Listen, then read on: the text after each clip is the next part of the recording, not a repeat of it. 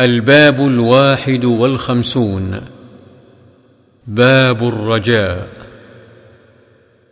وعن عبادة بن الصامت رضي الله عنه قال قال رسول الله صلى الله عليه وسلم من شهد أن لا إله إلا الله وحده لا شريك له وأن محمدا عبده ورسوله وأن عيسى عبد الله ورسوله وكلمته ألقاها إلى مريم وروح منه وأن الجنة حق والنار حق أدخله الله الجنة على ما كان من العمل متفق عليه. وفي رواية لمسلم من شهد أن لا إله إلا الله وأن محمدا رسول الله حرم الله عليه النار. وعن أبي ذر رضي الله عنه قال قال النبي صلى الله عليه وسلم يقول الله عز وجل من جاء بالحسنة فله عشر أمثالها أو أزيد. ومن جاء بالسيئة فجزاء سيئة سيئة مثلها أو أغفر. ومن تقرب مني شبرا تقربت منه ذراعا. ومن تقرب مني ذراعا تقربت منه باعا.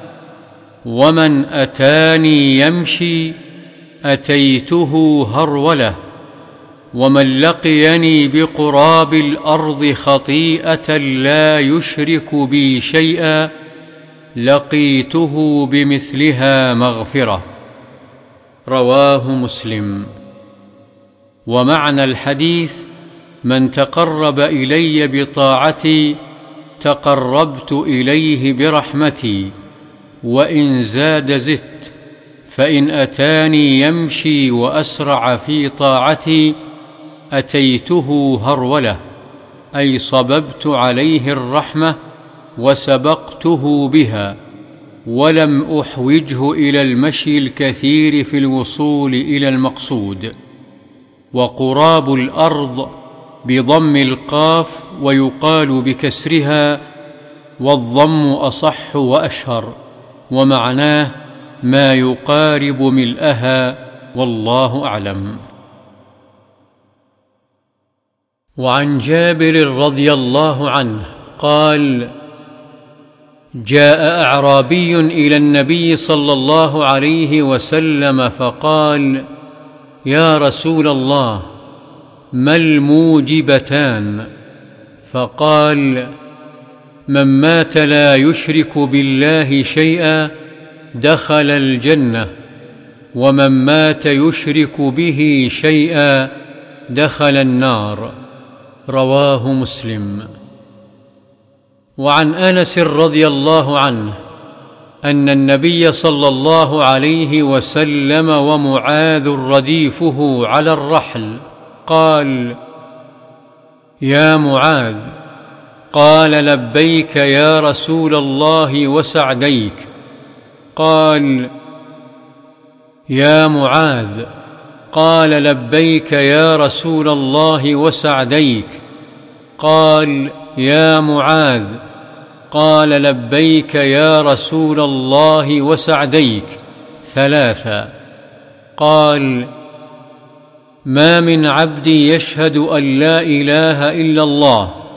وأن محمدا عبده ورسوله صدقا من قلبه إلا حرمه الله على النار.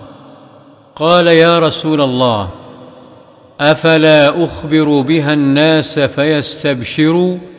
قال اذا يتكلوا. فأخبر بها معاذ عند موته تأثما. متفق عليه. وقوله تأثما أي خوفا من الإثم في كتم هذا العلم. وعن أبي هريرة أو أبي سعيد الخدري رضي الله عنهما شك الراوي ولا يضر الشك في عين الصحابي لأنهم كلهم عدول. قال لما كان يوم غزوة تبوك أصاب الناس مجاعة فقالوا يا رسول الله لو أذنت لنا فنحرنا نواضحنا فأكلنا وادهنا. فقال رسول الله صلى الله عليه وسلم افعلوا. فجاء عمر رضي الله عنه فقال يا رسول الله إن فعلت قل الظهر ولكن ادعهم بفضل أزوادهم ثم ادعوا الله لهم عليها بالبركة لعل الله أن يجعل في ذلك البركة. فقال رسول الله صلى الله عليه وسلم نعم. فدعا بنطع فبسطه. ثم دعا بفضل أزوادهم فجعل الرجل يجيء بكف ذرة ويجيء الآخر بكف تمر ويجيء الآخر بكسرة حتى اجتمع على النطع من ذلك شيء يسير. فدعا رسول الله صلى الله عليه وسلم بالبركة ثم قال خذوا في اوعيتكم فاخذوا في اوعيتهم حتى ما تركوا في العسكر وعاء الا ملؤوه واكلوا حتى شبعوا وفضل فضله. فقال رسول الله صلى الله عليه وسلم اشهد ان لا اله الا الله واني رسول الله.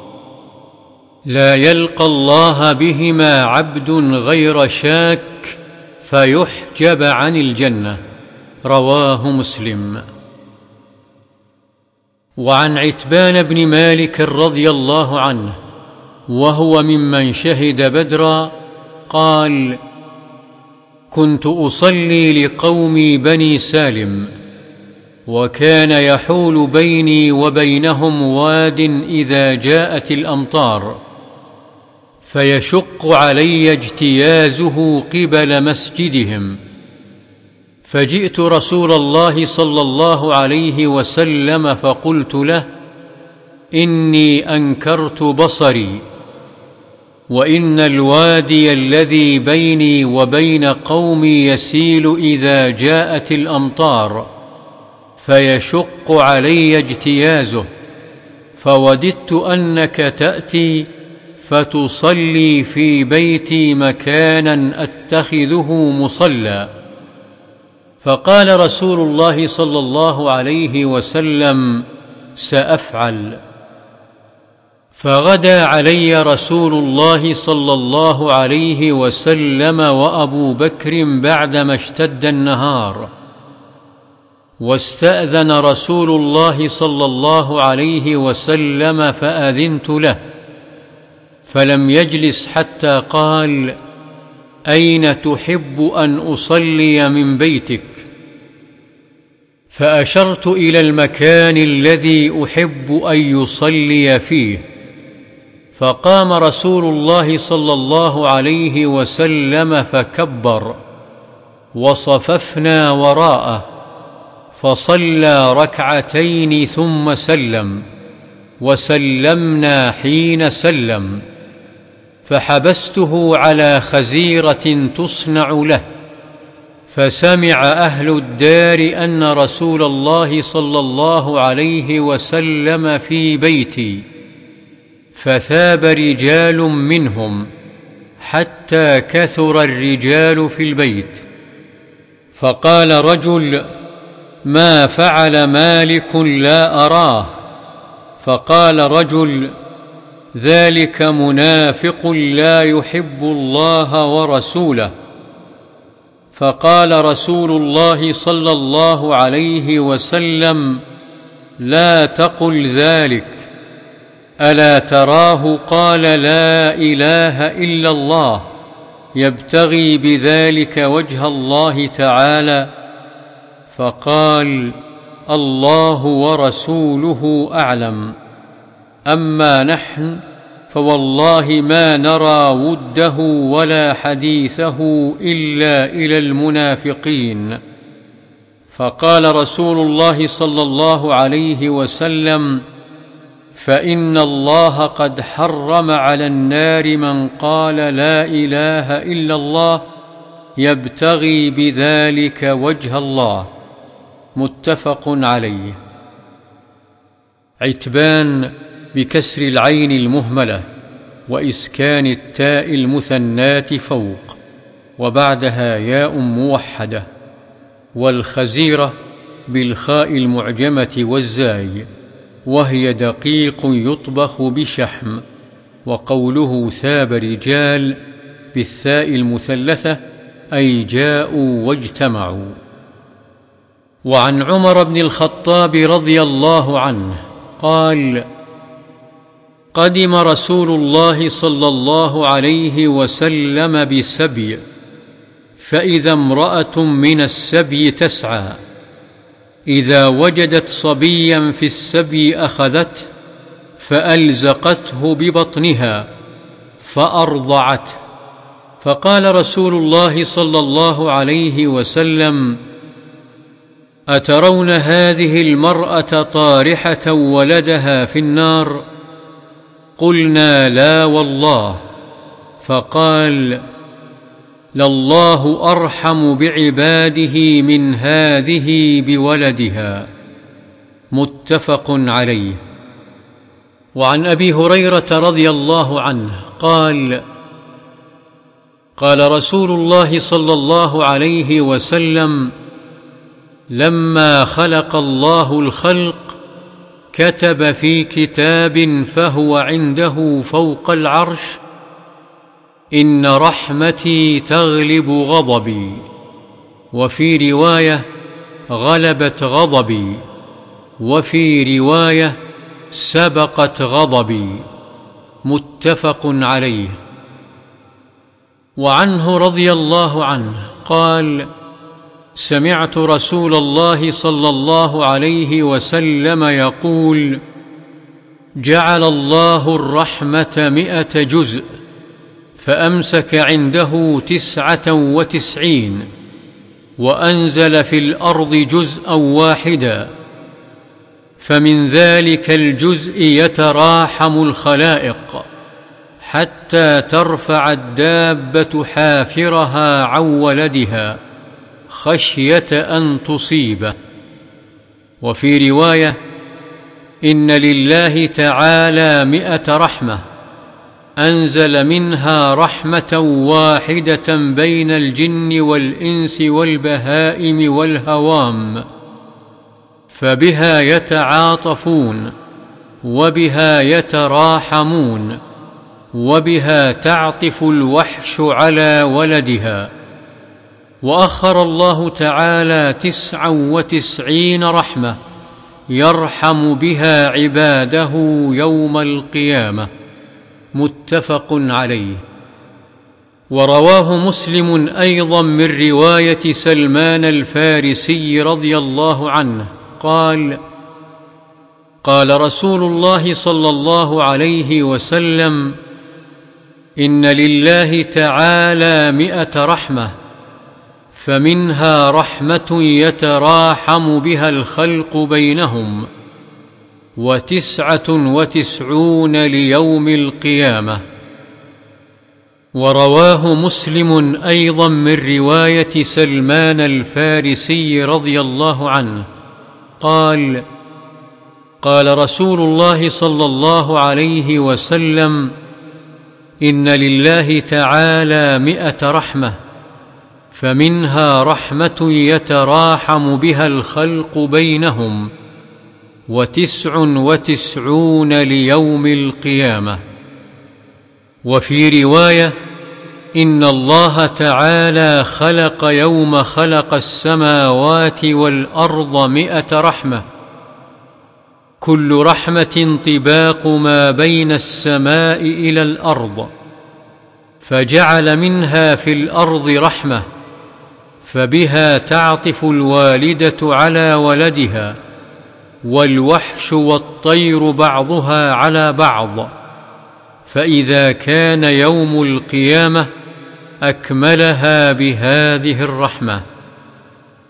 وعنه رضي الله عنه عن النبي صلى الله عليه وسلم فيما يحكي عن ربه تبارك وتعالى قال أذنب عبد ذنبا فقال اللهم اغفر لي ذنبي.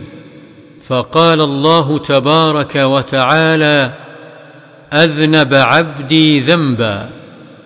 فعلم أن له ربا يغفر الذنب ويأخذ بالذنب. ثم عاد فأذنب فقال أي رب اغفر لي ذنبي. فقال تبارك وتعالى أذنب عبدي ذنبا. فعلم أن له ربا يغفر الذنب ويأخذ بالذنب. ثم عاد فأذنب فقال أي رب اغفر لي ذنبي. فقال تبارك وتعالى أذنب عبدي ذنبا فعلم أن له ربا يغفر الذنب ويأخذ بالذنب. قد غفرت لعبدي فليفعل ما شاء. متفق عليه. وقوله تعالى فليفعل ما شاء أي ما دام يفعل هكذا يذنب ويتوب أغفر له. فإن التوبة تهدم ما قبلها. وعنه رضي الله عنه قال قال رسول الله صلى الله عليه وسلم والذي نفسي بيده لو لم تذنبوا لذهب الله بكم وجاء بقوم يذنبون فيستغفرون الله تعالى فيغفر لهم. رواه مسلم. وعن أبي أيوب خالد بن زيد رضي الله عنه قال سمعت رسول الله صلى الله عليه وسلم يقول لولا أنكم تذنبون لخلق الله خلقا يذنبون فيستغفرون فيغفر لهم. رواه مسلم. وعن أبي هريرة رضي الله عنه قال كنا قعودا مع رسول الله صلى الله عليه وسلم. معنا أبو بكر وعمر رضي الله عنهما في نفر. فقام رسول الله صلى الله عليه وسلم من بين أظهرنا. فأبطأ علينا.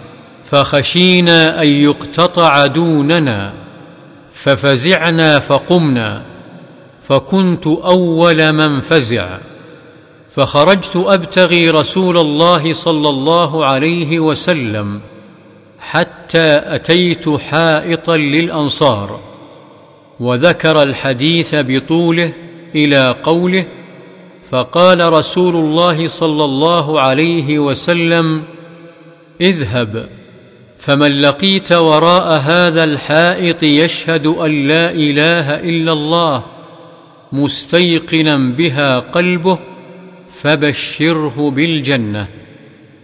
وعن عبد الله بن عمرو بن العاص رضي الله عنهما أن النبي صلى الله عليه وسلم تلا قول الله عز وجل في إبراهيم صلى الله عليه وسلم رب إنهن أضللن كثيرا من الناس فمن تبعني فإنه مني. وقول عيسى صلى الله عليه وسلم إن تعذبهم فإنهم عبادك وإن تغفر لهم فإنك أنت العزيز الحكيم. فرفع يديه وقال اللهم أمتي أمتي. وبكى. فقال الله عز وجل يا جبريل اذهب إلى محمد وربك أعلم فسله ما يبكيه. فأتاه جبريل فأخبره رسول الله صلى الله عليه وسلم بما قال وهو أعلم. فقال الله تعالى يا جبريل اذهب إلى محمد فقل إنا سنرضيك في أمتك ولا نسوءك. رواه مسلم. وعن معاذ بن جبل رضي الله عنه قال كنت ردف النبي صلى الله عليه وسلم على حمار فقال يا معاذ هل تدري ما حق الله على عباده وما حق العباد على الله؟ قلت الله ورسوله أعلم. قال فإن حق الله على العباد أن يعبدوه ولا يشركوا به شيئا. وحق العباد على الله ألا يعذب من لا يشرك به شيئا. فقلت يا رسول الله أفلا أبشر الناس؟ قال لا تبشرهم فيتكلوا. متفق عليه.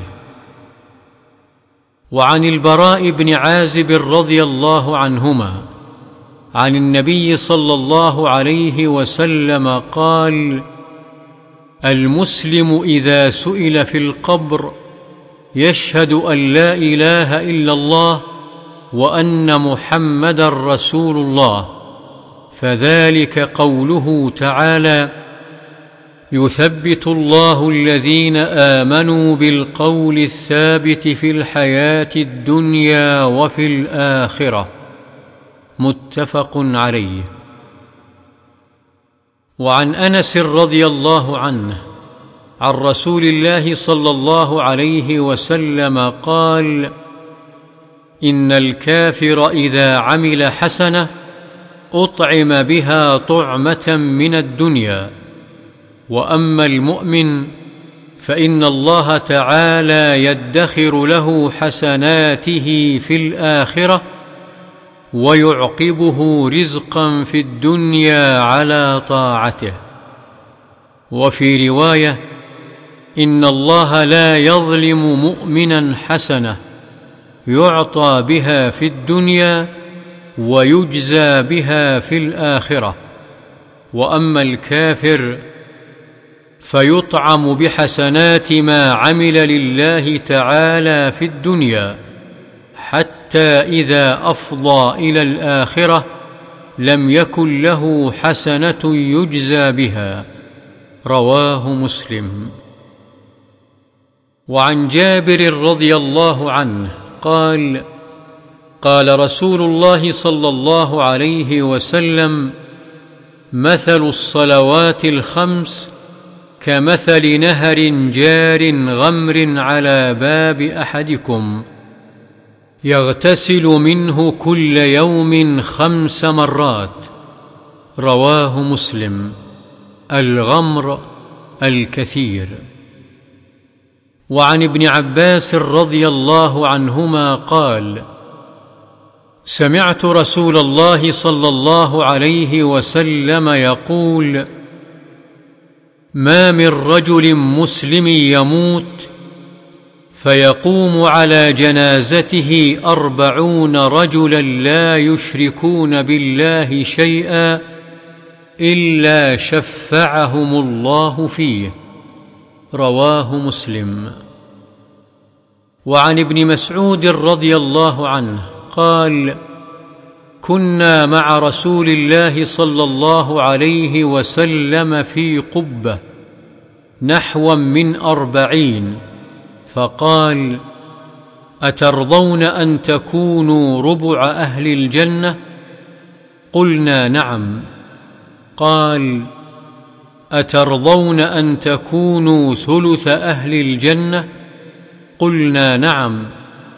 قال والذي نفس محمد بيده إني لأرجو أن تكونوا نصف أهل الجنة. وذلك أن الجنة لا يدخلها إلا نفس مسلمة. وما أنتم في أهل الشرك إلا كالشعرة البيضاء في جلد الثور الأسود أو كالشعرة السوداء في جلد الثور الأحمر. متفق عليه. وعن أبي موسى الأشعري رضي الله عنه قال قال رسول الله صلى الله عليه وسلم إذا كان يوم القيامة دفع الله إلى كل مسلم يهوديا أو نصرانيا فيقول هذا فكاكك من النار وفي رواية عنه عن النبي صلى الله عليه وسلم قال يجيء يوم القيامة ناس من المسلمين بذنوب أمثال الجبال يغفرها الله لهم. رواه مسلم. قوله دفع إلى كل مسلم يهوديا أو نصرانيا فيقول هذا فكاكك من النار. معناه ما جاء في حديث أبي هريرة رضي الله عنه لكل أحد منزل في الجنة ومنزل في النار. فالمؤمن إذا دخل الجنة خلفه الكافر في النار لأنه مستحق لذلك بكفره. ومعنى فكاكك أنك كنت معرضا لدخول النار وهذا فكاكك لأن الله تعالى قدر للنار عددا يملأها. فإذا دخلها الكفار بذنوبهم وكفرهم صاروا في معنى الفكاك للمسلمين والله أعلم. وعن ابن عمر رضي الله عنه قال سمعت رسول الله صلى الله عليه وسلم يقول يدنى المؤمن يوم القيامة من ربه حتى يضع كنفه عليه.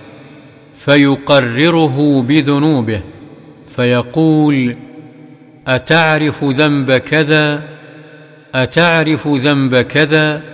فيقول رب أعرف. قال فإني قد سترتها عليك في الدنيا وأنا أغفرها لك اليوم فيعطى صحيفة حسناته. متفق عليه. كنفه ستره ورحمته. وعن ابن مسعود رضي الله عنه أن رجلا أصاب من امرأة قبلة فأتى النبي صلى الله عليه وسلم فأخبره فأنزل الله تعالى وأقم الصلاة طرفي النهار وزلفا من الليل إن الحسنات يذهبن السيئات. فقال الرجل ألي هذا يا رسول الله؟ قال لجميع أمتي كلهم. متفق عليه. وعن أنس رضي الله عنه قال جاء رجل إلى النبي صلى الله عليه وسلم فقال يا رسول الله أصبت حدا فأقمه علي وحضرت الصلاة فصلى مع رسول الله صلى الله عليه وسلم فلما قضى الصلاة قال يا رسول الله إني أصبت حدا فأقم في كتاب الله. قال هل حضرت معنا الصلاة؟ قال نعم. قال قد غفر لك. متفق عليه. وقوله أصبت حدا معناه معصية توجب التعزير وليس المراد الحد الشرعي الحقيقي كحد الزنا والخمر وغيرهما فإن هذه الحدود لا تسقط بالصلاة. ولا يجوز للإمام تركها. وعنه رضي الله عنه قال قال رسول الله صلى الله عليه وسلم إن الله ليرضى عن العبد أن يأكل الأكلة فيحمده عليها أو يشرب الشربة فيحمده عليها. رواه مسلم. الأكلة بفتح الهمزة وهي المرة الواحدة من الأكل كالغدوة والعشوة والله أعلم. وعن أبي موسى رضي الله عنه عن النبي صلى الله عليه وسلم قال إن الله تعالى يبسط يده بالليل ليتوب مسيء النهار. ويبسط يده بالنهار ليتوب مسيء الليل حتى تطلع الشمس من مغربها. رواه مسلم. وعن أبي نجيح عمرو بن عبسة بفتح العين والباء السلمي رضي الله عنه قال كنت وأنا في الجاهلية أظن أن الناس على ضلالة وأنهم ليسوا على شيء وهم يعبدون الأوثان. فسمعت برجل بمكة يخبر أخبارا فقعدت على راحلتي فقدمت عليه. فإذا رسول الله صلى الله عليه وسلم مستخفيا جراء عليه قومه فتلطفت حتى دخلت عليه بمكه فقلت له ما أنت؟ قال أنا نبي. قلت وما نبي؟ قال ارسلني الله. قلت وباي شيء ارسلك؟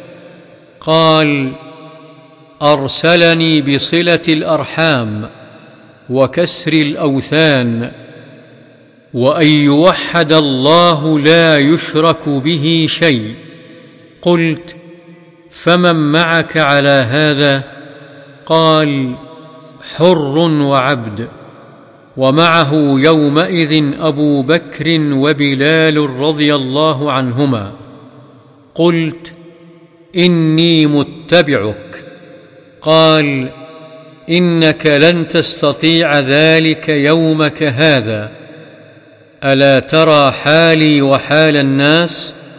ولكن ارجع إلى أهلك. فإذا سمعت بي قد ظهرت فأتني. قال فذهبت إلى أهلي. وقدم رسول الله صلى الله عليه وسلم المدينة. وكنت في أهلي فجعلت أتخبر الأخبار وأسأل الناس حين قدم المدينة حتى قدم نفر من أهل المدينة فقلت ما فعل هذا الرجل الذي قدم المدينة؟ فقالوا الناس إليه سراع وقد أراد قومه قتله. فلم يستطيعوا ذلك. فقدمت المدينة فدخلت عليه. فقلت يا رسول الله أتعرفني؟ قال نعم أنت الذي لقيتني بمكة. قال فقلت يا رسول الله أخبرني عما علمك الله وأجهله. أخبرني عن الصلاة.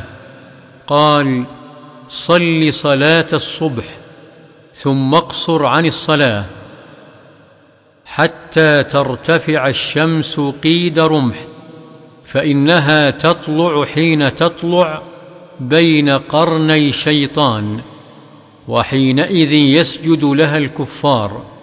ثم صل فإن الصلاة مشهودة محظورة. حتى يستقل الظل بالرمح ثم اقصر عن الصلاة. فإنه حينئذ تسجر جهنم. فإذا أقبل الفيء فصل فإن الصلاة مشهودة محظورة حتى تصلي العصر. ثم اقصر عن الصلاة حتى تغرب الشمس. فإنها تغرب بين قرني شيطان وحينئذ يسجد لها الكفار. قال فقلت يا نبي الله فالوضوء حدثني عنه. فقال ما منكم رجل يقرب وضوءه فيتمضمض ويستنشق فيستنثر إلا خرت خطايا وجهه وفيه وخياشيمه. ثم إذا غسل وجهه كما أمره الله إلا خرت خطايا وجهه من أطراف لحيته مع الماء. ثم يغسل يديه إلى المرفقين إلا خرت خطايا يديه من أنامله مع الماء. ثم يمسح رأسه إلا خرت خطايا رأسه من أطراف شعره مع الماء. ثم يغسل قدميه إلى الكعبين إلا خرت خطايا رجليه من أنامله مع الماء. فإن هو قام فصلى فحمد الله تعالى وأثنى عليه ومجده بالذي هو له أهل وفرغ قلبه لله تعالى إلا انصرف من خطيئته كهيئته يوم ولدته أمه. فحدث عمرو بن عبسة بهذا الحديث أبا أمامة صاحب رسول الله صلى الله عليه وسلم. فقال له أبو أمامة يا عمرو بن عبسة انظر ما تقول. في مقام واحد يعطى هذا الرجل؟ فقال عمرو يا أبا أمامة فقد كبرت سني ورق عظمي واقترب أجلي وما بي حاجة أن أكذب على الله تعالى ولا على رسوله صلى الله عليه وسلم. لو لم أسمعه من رسول الله صلى الله عليه وسلم إلا مرة أو مرتين أو ثلاثا حتى عد سبع مرات ما حدثت أبدا به ولكني سمعته أكثر من ذلك. رواه مسلم. قوله جراء عليه قومه هو بجيم مضمومة وبالمد على وزن علماء أي جاسرون مستطيلون غير هائبين. هذه الرواية المشهورة ورواه الحميدي وغيره حراء بكسر الحاء المهملة وقال معناه غضاب ذو غم وهم. قد عيل صبرهم به حتى أثر في أجسامهم من قولهم حرى جسمه يحري إذا نقص من ألم أو غم ونحوه والصحيح أنه بالجيم وقوله بين قرني شيطان أي ناحيتي رأسه والمراد التمثيل معناه أنه حينئذ يتحرك الشيطان وشيعته. ويتسلطون. وقوله يقرب وضوءه معناه يحضر الماء الذي يتوضأ به. وقوله إلا خرت خطاياه هو بالخاء المعجمة أي سقطت. ورواه بعضهم جرت بالجيم والصحيح بالخاء وهو رواية الجمهور. وقوله فينتثر اي يستخرج ما في أنفه من أذى. النثرة طرف الأنف. وعن أبي موسى الأشعري رضي الله عنه عن النبي صلى الله عليه وسلم قال إذا أراد الله تعالى رحمة أمة قبض نبيها قبلها فجعله لها فرطا وسلفا بين يديها. وإذا أراد هلكة أمه عذبها ونبيها حي فأهلكها وهو حي ينظر فأقر عينه بهلاكها حين كذبوه وعصوا أمره. رواه مسلم.